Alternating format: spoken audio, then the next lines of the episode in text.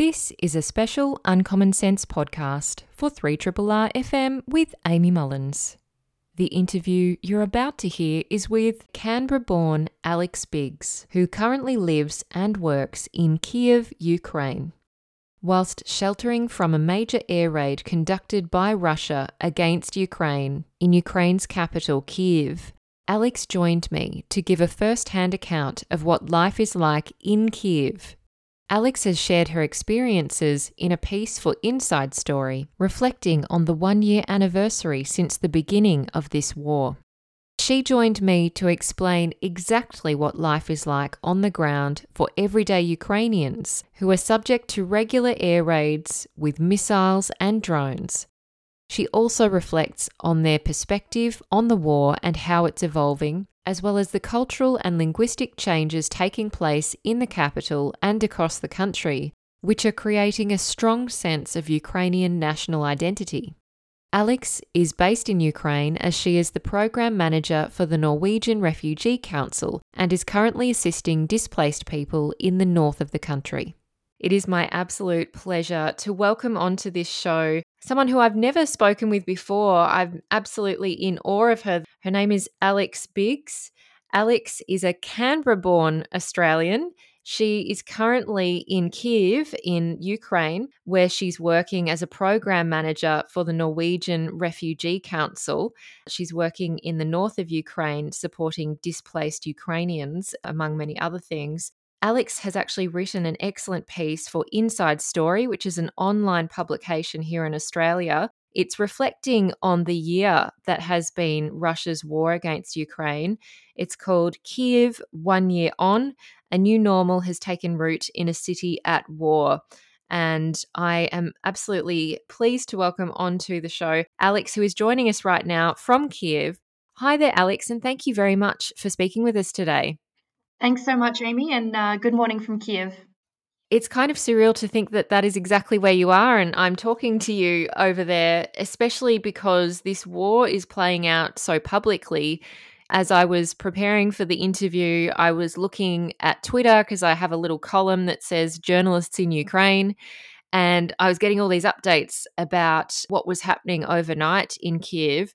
And as we were just talking about off air, it seems that there's been some bombardments going on for the last six or so hours in Kiev, but also across the rest of Ukraine. There's quite a number of areas that have been affected. And it really goes to the heart of your piece that you wrote because you do describe a lot of what happens in day to day life in Kiev when there is a missile strike, an air raid, and the process that you go through.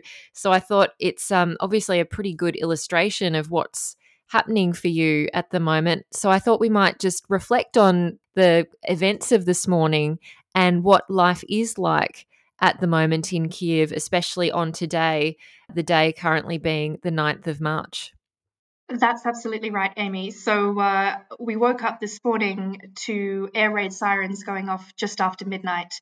And this morning, I'm speaking to you after six hours of sustained air raid attacks on Ukrainian cities across the country, including here in Kiev. Just an hour and a half ago, there were large explosions over Kiev.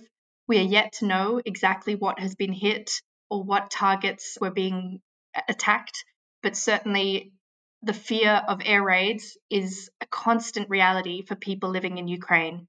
I spent the night on my uh, on my bathroom floor. I'm very lucky; I do have heated tiles, but uh, nevertheless, this is something that everyday Ukrainians, even if they are far from the active front lines of the conflict in the east of the country, are living with. Um, also, when we have these airstrikes, it also has enormous ramifications for people's everyday living. There are emergency electricity shutoffs this morning that mean that millions of Ukrainians are waking up with no power in their homes. Often we have water cuts after these sorts of airstrikes. So people in their everyday life as everyday civilians are affected by these types of airstrikes that are targeting civilian infrastructure. Absolutely. And I think it's obviously quite concerning given that you are, or have been at least, in the depths of winter. And the reports that I've seen on the news show reporters standing out uh, outside with snow falling on their faces and their hair. So it seems like even though spring is apparently just around the corner, that it's been very cold over there. Has that also really played a factor in the last few months when it comes to air raids and the potential for water and electricity to be cut off and the need to shelter? Absolutely. I mean, most shelters are underground basements in houses. These are unheated, uninsulated basements, basically, that people go and seek safety in when there are airstrikes happening. Also, of course, when there are hits on civilian targets, this means that people in the depths of winter, in minus 20 degrees, in snowfall, don't have a roof over their head, don't have hot water, don't have heating in their homes. So I would certainly say that this has been one of the most difficult winters on record for Ukraine. And, you know, the sustained airstrikes that this country has experienced since October have really contributed to that. Well, it's interesting to see that through the Guardian's live blog, we're hearing from Kiev's mayor, who has reported that after the missile attack, due to emergency power outages, 40% of the capital's consumers are currently without heating the water supply is apparently unaffected in Kiev, but I've read elsewhere that in other parts of Ukraine, water supply has been cut off, as you describe. But one of the big concerns was around the strikes this morning affecting Ukraine's nuclear power plant in Zaporizhia. And there are concerns about that the fact that that power system has been cut off, but also that a thermoelectric power station in Kiev has had a lot of smoke billowing out of it as well this morning. So, obviously, this is all very early reporting. Clearly, this is quite a significant morning. And I know that it's not a rare morning in the sense that air raids happen quite often, but could you put it into context for us because I've seen some commentary of people saying we were waiting for this kind of whole country air raid offensive to kind of come about again and we were waiting for one of these kind of big coordinated strikes. How often do those kind of strikes happen in Ukraine across the country? Large scale attacks are frequent. I mean, uh, people try to do the maths, and, and I know that some suggest that every 10 to 15 days there is a mass coordinated air attack on Ukrainian cities. I mean, it has been a lull, I would say, for the last two weeks. Uh, but people are nervous at the moment. It's just over one year since the full scale war broke out on the 24th of February 2022. And also, as we head into spring, there are very valid concerns that there will be an uptick in the conflict, a spring offensive, if you will. Mm. And so, certainly, I do think that this airstrike had been anticipated. This airstrike fits into this broader fear that we're about to see an escalation in the conflict here. And so, certainly, in terms of situating it within the broader context of the last few months in Ukraine, it's not out of the ordinary in that we've had attacks like this in the last few months, particularly since October last year. But certainly, I think people are nervous at the moment. And so you know, there is a lot of concern. People are waking up very anxious this morning that things are really about to get worse. Yeah. And as you said, those air raid sirens had been going for quite a number of hours and just finished before our conversation started. That also must add to the anxiety, I guess, is not only the air raid sirens, but also hearing these different sounds, whether it's a missile sound, as you describe in your piece, very, very vividly, you're talking about the types of sounds that you hear in Kiev. The howl of air raid sirens has grown familiar, as has the percussion of air defense systems. Kiev residents tell you that they can identify the nature of an air attack even from their basements. The lawnmower sized engine of an Iranian made Shahed drone, perhaps, or the whine of larger missiles as they lose altitude it is very easy to kind of imagine that in your mind the different types of noises and and people really getting to understand what that might mean for them in real terms. You know is that a, a ballistic missile? Is that a drone? What are some of the observations you've been having being there how often do Iranian drones come into the city in, in the capital at Kiev? How often are you listening for those missile sounds? Are they the main types of bombardment that you would get in an air raid? And are there other sounds that residents are listening out for and also, I guess, caused anxiety by? Well, I will say that this is a very 21st century war in that every time an air raid siren goes off, which is at least daily, but you know, often up to three or four times a day, we all take to our phones and uh, hop on Telegram, hop on WhatsApp, and go to these large scale chats where people are observing and commenting on what's happening. So I can be there as an air raid siren goes off and hop onto my phone and actually see that okay, it's a missile launch from the Black Sea Fleet. Or I can see that, okay, there are drones coming up the River Dnieper in direction of Kiev. So it is surreal in that sense that people are out there estimating what time it will reach Kiev. So this morning, when the alarm first went off, I was in bed, of course, moved to my bathroom, and was reading the commentary that uh, expected time in Kiev was 10 past 3 a.m. So we know what's happening. And I think that's one of the extraordinary things about this conflict. So there is this live stream of information that's not just restricted to you know military or political spheres. It's something that everyday ukrainians have access to as well. And i think that really helps inform how people understand this conflict. When there's an air raid siren and it's uh, something that people don't necessarily consider an active threat let's say just a plane takeoff from Belarus or something, then uh, people will say, oh, no, I'm not going to go to the shelter this time. But then, of course, you have nights like tonight where there is a very real and very active threat. And uh, of course, that informs how people respond to that as well. Mm. It takes me to another part of your piece where you are talking about the decision making flow that you go through when you're considering what to do. And as you say, the notifications on your phone, the ability to access this information in real time. Clearly, it's quite crucial because, as we know in this war, it's not military versus military. Absolutely, Ukrainian civilians are affected, are targets. Very often, we've seen that not just uh, in Kiev, but around the country. And I was wanting to get a sense from you as to what would trigger you to choose your bathroom versus to go across the street to that basement shelter across the road. What are some of those decisions that you have to make and the types of judgments that you're making and others in Ukraine are making alongside you? How do you even make a life and death decision like that when it happens so frequently?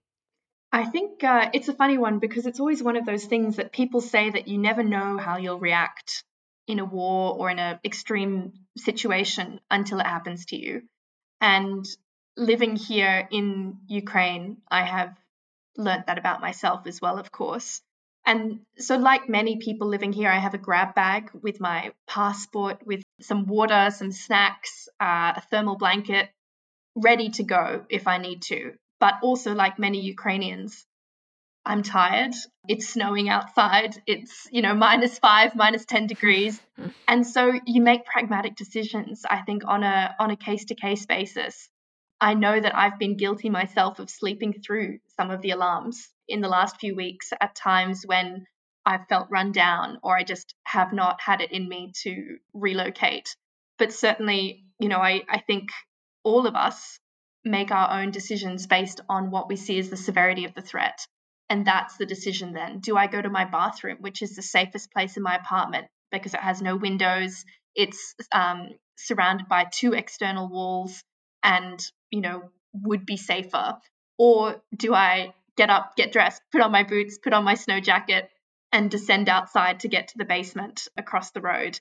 And, you know, I'm not always proud of those decisions I make, but I think all of us are doing our best and are very acutely aware that these air attacks are indiscriminate. You know, people can be in their own homes and nowhere near an immediate piece of infrastructure that you would perceive to be a target, and yet they can still be hit. Mm. So, in that way, I think there is generalized fear, but also an acceptance that this is life now and so people make those decisions on a on a day-to-day case-to-case basis and you write in your piece as well that the city's citizens have fashioned a new normal. You describe some of the activities that people might get up to. For example, you say that weekends see Kiev's bars and restaurants packed with patrons toasting to victory before returning home ahead of the curfew. It seems like, as you say, there's a lot of resilience and a lot of spirit still within the Ukrainian population. And I'm reminded of seeing some videos on Twitter of some of the more elderly citizens of Ukraine dancing partnered in a subway area to an accordion being played. And, and it was kind of a very beautiful video. And you see a lot of these types of videos of life continuing in Ukraine, in Kiev. I guess I wanted to get a sense from you as to how Ukrainians have tried to fashion a new normal, have tried to hold on to some of the joys and things that were making them happy before this war. How have they maintained their sense of solidarity and spirit? Absolutely. So, I mean, as an example, yesterday was International Women's Day, which is actually a public holiday here in Ukraine and widely celebrated. Um, the streets were filled with people selling flowers. I popped out at lunchtime yesterday from my office, and lots of people were out on dates with their partners, you know, taking their girlfriends, taking their wives out for lunch. So people do really have a strong sense that life must continue.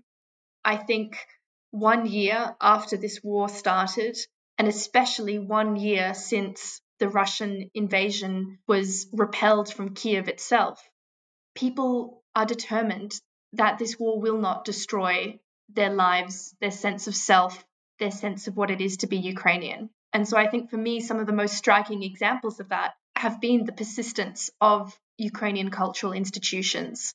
So I live not far from the Kiev Opera House, and almost every day there are performances. There are ballets, there are operas, there are concerts, you know, as I wrote, people still go out to restaurants, to bars, and all of these things have been adapted for the war, absolutely. So I could tell you all of the best underground basement bars in Kiev because those are places where you don't have to relocate if there's an air raid siren. Or uh, you know, the the theaters and opera house have protocols for air raid sirens and how they can relocate the performances underground if need be. So there is really this sense that Ukrainian culture, which is one of the targets of this war, I would say, will not be eroded by it. And people will continue living their lives and will fight for their sense of normalcy, even as we live in really unnormal times. Just last night, I was uh, out after work having a beer at a small craft brewery with a friend. And then a few hours later, airstrikes start. So it's, you know, it, it is a strange life of contradictions but it's something that I think people have adapted to. And I think it's something that people hold really strongly and, and in high value. And you mentioned there how culture and Ukrainian culture in particular has been a target of the war. And we did see reports around different cultural institutions being targeted, some looting occurring, cultural objects being damaged. That is and has been a concern I know of, of many across the world. And I know there's been a lot of efforts to try and protect what is left. But it does make you wonder, especially from my perspective, being someone who isn't there, who doesn't really get a clear sense of what's left, what's been damaged the most, what's still under threat. Could you give us a sense of some of what might have been lost in Kiev, in the capital, whether that's cultural or otherwise, you know, architecture, etc., and what's still something that's being closely guarded? Are there areas that have been sought to be saved or, or objects tried to be moved elsewhere to protect them? What kind of things are you aware of culturally or otherwise that, you know, have been a focus in this war, either for destruction by the Russians or protection by the Ukrainians? We've been very fortunate in Kiev in that, um, as I'm sure all the listeners are aware, the attack on Kiev was repelled early in the war last year. But nevertheless, Kiev's cultural institutions have still been affected. I remember with shock when I took myself to the uh, National Art Gallery here in Kiev and realized that actually there's no art on the walls. It's all been evacuated and it's all uh, locked up for safekeeping. And similarly, the National Museum has only, I think, two out of 18 galleries are open because many of the treasures have been taken away for safekeeping. Similarly, here in Kiev, you walk around the city streets and you realize that all the sort of statues and monuments have been boxed up, quite literally, boarded up and sandbagged in order to protect them from the potential impact of airstrikes or other attacks. And, you know, all of this is in response to what we have seen in areas where there has been active conflict. Entire museums in the east of Ukraine have been looted, monasteries, churches, religious institutions have been destroyed, galleries and other kinds of cultural heritage institutions have been damaged, have had their treasures taken from them. And so people recognize that this war is not just one of military aggression, but rather one that includes a direct attack on the culture and history of this very proud country. Mm.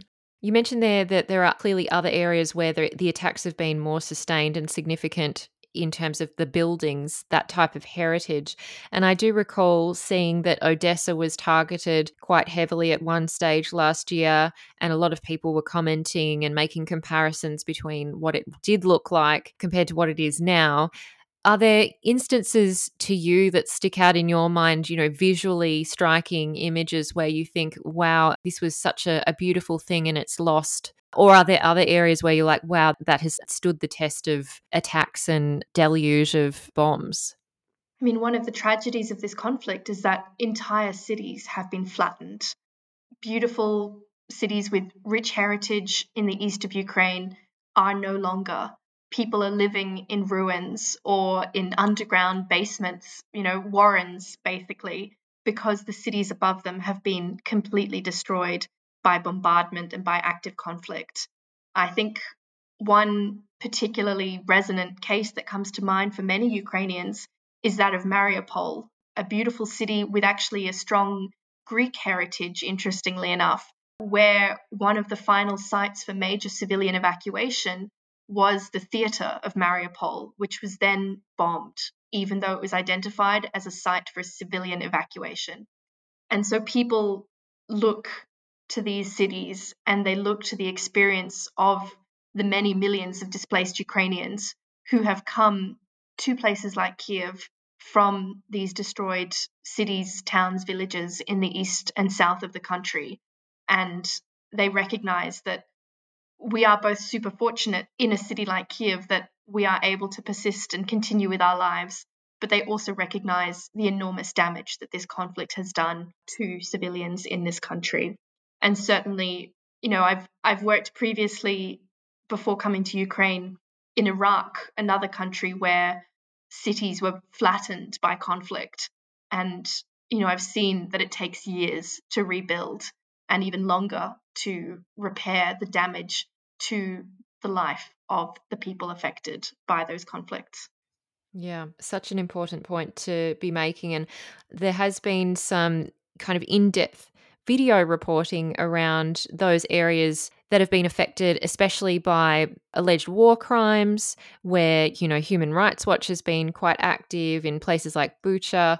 But also, I know there's a journalist, Bel Trew from The Independent, who recently released a documentary called The Body in the Woods, looking at the Ukrainian civilian experience and when family goes missing, you know, how do you identify the bodies of the family members if they are in fact dead? Um, you know, one example comes to mind of a teenager whose uh, family essentially disappeared after they went to take supplies to an area. They came back along a road and suddenly they're gone. And now he's living with his lawyer because he, he doesn't have any other family and he's still just a teenager. So there's all these, I guess, individual stories which seem to highlight a much broader challenge and and obviously um, you know distress of people who are affected outside of Kiev as well. Given that through your work, um, clearly you have worked with displaced people in Ukraine, what are some of the experiences that we may not be familiar with, the day to day experiences, especially of those who have been most affected, as you say, in some of those outer areas of Ukraine that have been really a, a significant focus for the Russians on the ground as well as from the air? I think one of the things that struck me, at least, in coming to Ukraine and speaking with my Ukrainian colleagues and speaking with Ukrainians in the course of my work is that, you know, Russia is a near neighbor. Many people have family who live across the border, who have relatives in Moscow, in St. Petersburg, and have strong connections with Russia. Many Ukrainians uh, speak Russian at home, and many Ukrainians have done most of their education in Russian. And one of the effects of this war is that it has severed a close relationship, undoubtedly at times difficult or challenging relationship, especially politically over the last decades, but certainly have severed these very human relationships between Russians and Ukrainians. I have colleagues who tell me that, you know, they no longer speak to their aunt across the border because she doesn't understand what's going on or she sympathizes um, with the Russian aggression against Ukrainian cities. And so, you know, these stories are very common. And I think one of the things that is striking is that after this war is over, Russia will still be Ukraine's neighbor. And I think that human cost to those relationships will be one that will be difficult to rebuild. It does make me think of something that you mention in your piece and that I've read more widely as well is the way that Ukraine has, I guess, embraced a, a type of patriotism and also changed the language locally, changed the names of different things that were references to Russia. And also, I did read, for example, that in Kiev, until last year, that population was largely Russian speaking. But now, according to a survey done in January, uh, 33% of people from Kiev have adopted Ukrainian as their predominant language.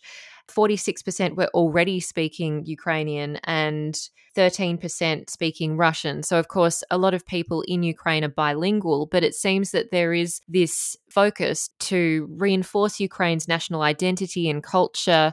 And I wondered if you had observations about that yourself, the types of things that you've particularly noticed from your colleagues, from people living in Kiev, about how they approach this question, especially given this strong feeling against Russia, given that they've started this war against Ukraine.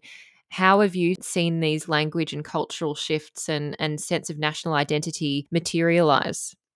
I will say that one of the ironies of this conflict is that, converse to the aims of the Russian Federation, it has in fact accelerated the de Russification of Ukraine and that is something that we see every single day here in Kiev. For example, what used to be St. Petersburg Street is now London Street. So it happens in very tangible ways like that. But also, as you say, in the ways that people identify themselves, in the ways that they communicate with others, and in everyday symbols that people adopt. You can't walk 10 meters without seeing uh, Ukrainian flags, the very striking yellow and blue of the national flag. And as you very rightly mentioned, people who previously may have spoken Russian at home, in their schools, in other institutions, are now making a concerted effort to adopt Ukrainian as their primary language.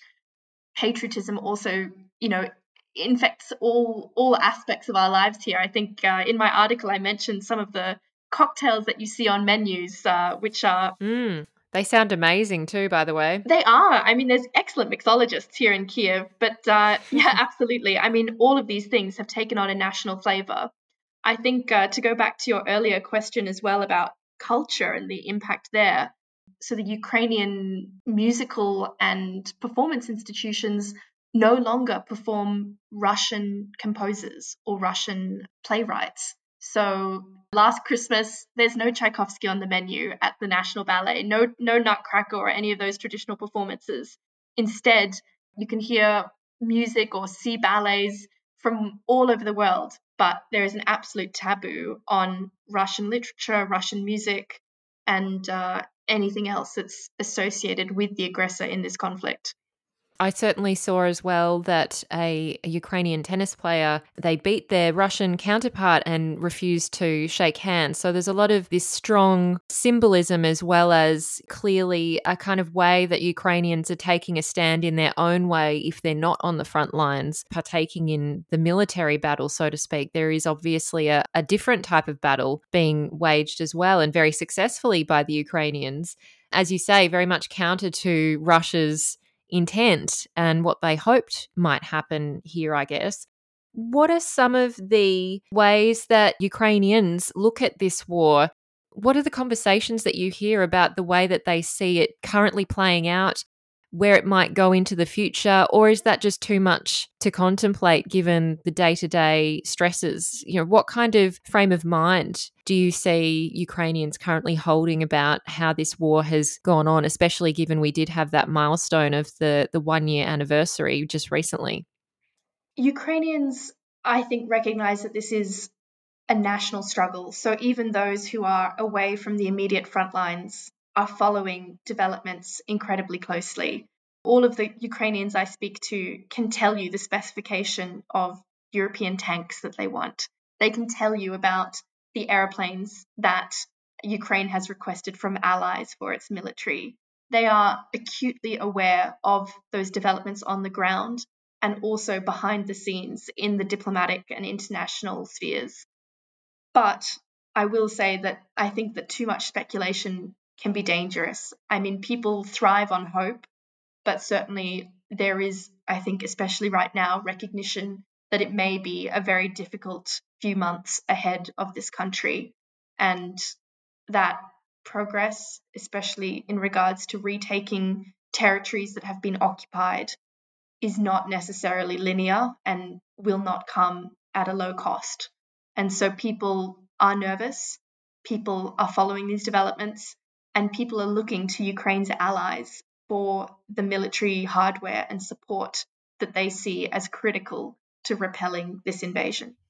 Yeah, what an excellent point. It did take me to one of the questions I had for you around military hardware. As you say, you know, we see Ukrainian President Vladimir Zelensky very specifically talking in his press conferences with international media about what he wants from them, what he wants for example, Rishi Sunak to provide to Ukraine when he was speaking to a BBC reporter. For example, we just saw Poland provide some Leopard 2 tanks to Ukraine, which they say are going to be very important in spring to, I guess, get on the front foot in this war. There's also, of course, what we would know of here in Australia the Bushmaster that are made in Bendigo. We've provided a number of those, but I'm sure that Vladimir Zelensky would like more of them. What are some of the the kind of things that are most front of mind now in terms of Ukrainians and, and obviously the president seeking further international support, further international involvement? Because there have been points of tension with NATO being very cautious and the US being cautious about what it provides. And obviously, China at the moment is under some pressure to provide armaments to Russia. Do you have a sense of where public sentiment is at around that and just how sufficient international support has been so far?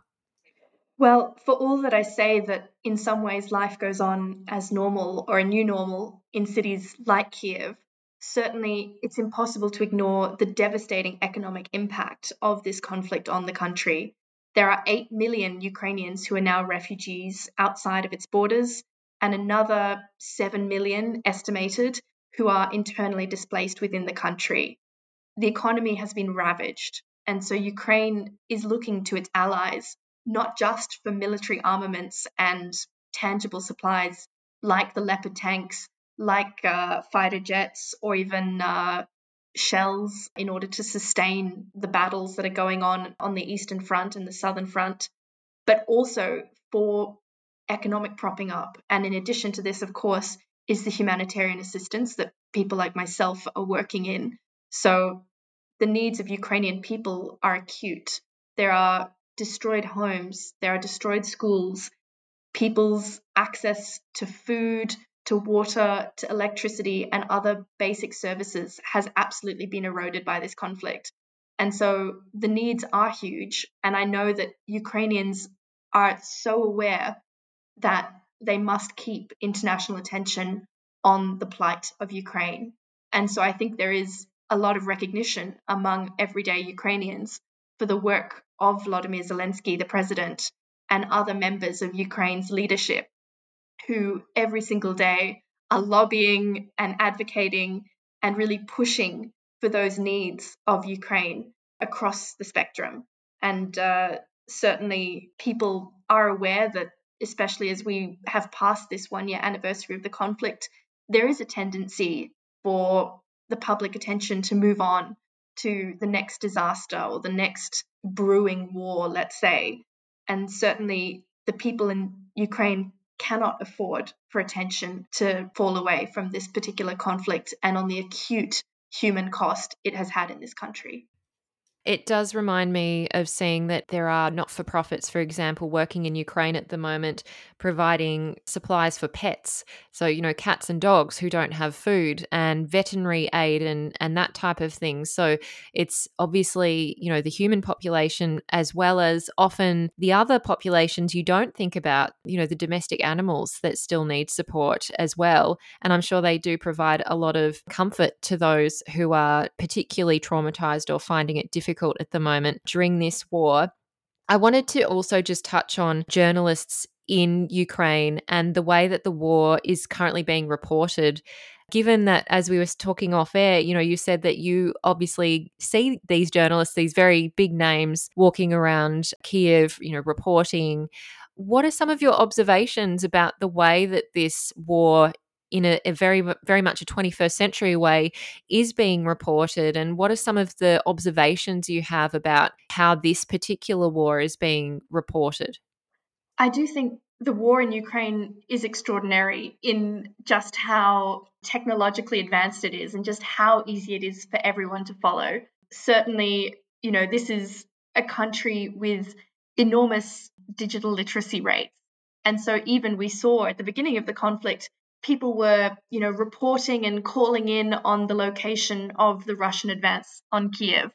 And so, uh, you know, people just texting into their local, you know, city councillor or reporting to their local military hotline on where, you know, the Russian advance had reached, where the first tanks were, etc. Wow. And so, definitely, this is a conflict that I think goes beyond just traditional media coverage. Of course, we have a large number of wonderful and renowned journalists who are covering this conflict and, and indeed some very brave ones who are embedded with frontline forces in the east and, and south of Ukraine. But also, this is a conflict that is playing out on social media. I mentioned earlier the sort of Telegram groups and WhatsApp groups that people follow for live updates on airstrikes and attacks on Ukrainian cities. But equally, you know, there are frontline forces who post video updates, who share information about their progress that day, whether there's been a retreat or an advance. And so I do think that this is a pretty extraordinary conflict in that you can garner as much information by scrolling Twitter as you would by scrolling through a reputable news source. So it, it is an interesting one in that way, and it has turned almost all civilians in this country into citizen journalists in some way or other. Yeah, what an excellent point. It also reminds me, having scrolled through Twitter a bit myself, that you know, you do see these first-hand videos from in the trenches with Ukrainian soldiers, for example, being shelled, having hand grenades tossed at them, being under fire with machine guns, etc. And the type of pressure that they're under, it is quite amazing to think that you can have that really first-hand account of how the war might be playing out in a certain area. And you know you don't need to go to the BBC to get that particular information. It is there in a raw unfiltered sense. I just wanted to close out this conversation with a couple of personal things from you, Alix. I think that people listening here in Melbourne will be not only impressed by you and certainly admiring of your courage, but they'd also, I think, probably have a burning question, which is what led you to do this kind of work, to work in war torn Iraq and Ukraine? What is the driving force for you to be doing this and to be out there taking some personal risks as well to be able to do this type of work? I feel incredibly lucky to have been able to pursue an international humanitarian career. And for me, it's really driven by the primacy of human rights and that these must be upheld even in times of conflict. Uh, and certainly, you know, as as you said, my career has taken me to the Middle East and, and now to Europe, working with populations who have had their lives devastated by war. And I think many listeners will recognize just how fortunate we are in Australia that we live largely peaceful lives where things like airstrikes are not part of our everyday vocabulary and not an everyday concern for us. And so I, I really feel driven by a desire to do what I can, which is just one small part of a much larger machinery of humanitarian aid and assistance to protect and advance the rights and protections of civilians in conflict. Well, we're so grateful that you are and that so many others are there on the ground doing that work. One final thing, Alix, if there's anything that you really want the Australian public here to know about from on the ground in Ukraine, or if you think Ukrainians want us to know something about this war, do you have any things that you think that we really should know about? Perhaps we don't know it, or perhaps we don't get the gravity of something. Is there anything that you feel that we should know about that we don't really quite understand at the moment about this war? I think often when we think of refugees or people who've been forcibly displaced, it's easy for us to other them. It's easy to think about this as people who are different from us or people who live very different lives from us. And certainly here in Ukraine, I think all of us would recognize the people who've been affected by this conflict as neighbors, as people in our community. These are people who had very normal lives. Ukraine is a country that was moving towards EU and NATO accession and has been devastated by these conflict.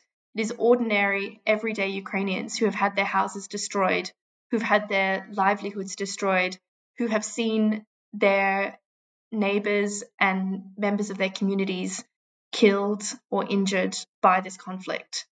And so I would stress that the people of Ukraine need our support and will continue to need our support. And I do think that Australians, as with people across the world, can show that support and generosity in a number of ways.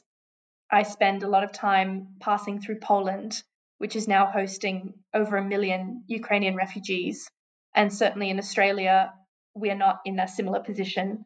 But nevertheless, we can help those in our community and we can help other communities that are hosting Ukrainian refugees and people displaced by this horrific conflict.